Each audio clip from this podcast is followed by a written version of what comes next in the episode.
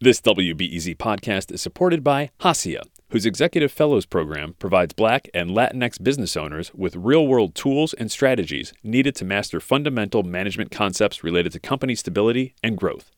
Registrants learn through one on one executive coaching sessions with subject matter experts in the areas of finance, business development, operations, and legal. More info at haciaworks.org. This is WBEZ. After 118 days, the Hollywood actors' strike is over. SAG AFTRA and television movie studios have reached a tentative deal. Union officials say the contract is valued at over a billion dollars. There are about 5,000 SAG AFTRA members in Chicago. WBEZ's Esther Yoon-Ji Kang sat down with a SAG AFTRA actress based in Chicago. Sydney Charles has appeared in such shows as The Chi, Shameless, and South Side. She says she's celebrating the news, but has to recoup from the loss of the past four months.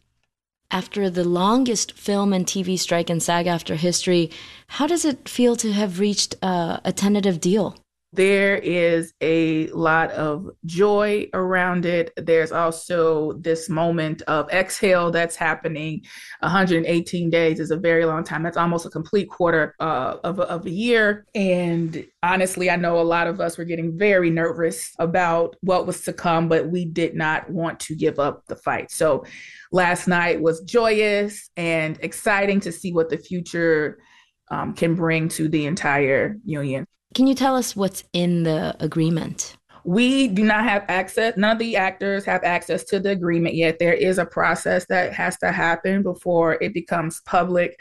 Um, the next step is that the national board uh, has will review the tentative agreement and vote on whether or not they want to present it to the membership. And then if the vote to approve the deal, then it goes to the members for ratification, and then the deal points will be made public. But the overall key points that they did point out were like, you know, this contract is valued at over $1 billion, uh, you know, and that includes compensation increases and um, protecting members from the threat of AI. And it's the first time that there's been a streaming participation bonus established. Pension and health caps have been substantially raised so that add value to our plans. Um, and I'm sure there's a an increases for background performers, which is like super important.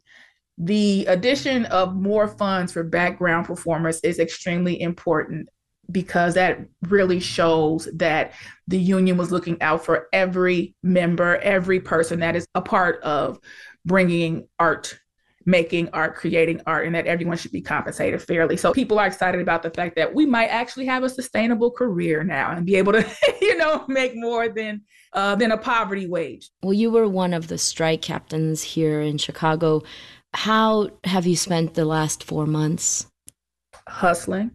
I've been spending my last four months trying to find ways to make money so that I can pay my bills. And that's anything from doing a theater show to offering voice lessons to you know helping my friends with odd jobs. It, the goal was survival. And so that was the primary focus. And then of course organizing union members and being a part of that as often as i could. It has been tough and now we have to uh, recoup from that. Like we've been out of work for 118 days. That's 118 days of no work. That means there's no future residual from any of the work that we haven't been able to do for almost three months. So when we over three months. So we have to think about that going forward too. So there it's an uphill climb. Like there is joy but the reality is, is that we have to recoup from the loss. Were there any points during the strike where you know, maybe you felt desperate. Oh, absolutely. There were many times during the strike where I felt desperate and not just desperate for money, but desperate for discovering or reevaluating or finding out if this is even what I still wanted to do anymore. If anything, the strike has brought to my awareness that I need to make sure that I'm operating in the full capacity of what I know I'm supposed to be doing and making sure that I'm giving energy to each one of those gifts and possibilities and, you know, uh, to not only make money, but to be self fulfilled. That was Sydney Charles, a Chicago based SAG AFTRA actress, speaking with reporter Esther Yoon-Ji Kang from WBEZ's Race Class and Communities Desk. A note some WBEZ staffers are also members of SAG AFTRA, but broadcast journalists are under a different contract and we are not on strike. This is WBEZ.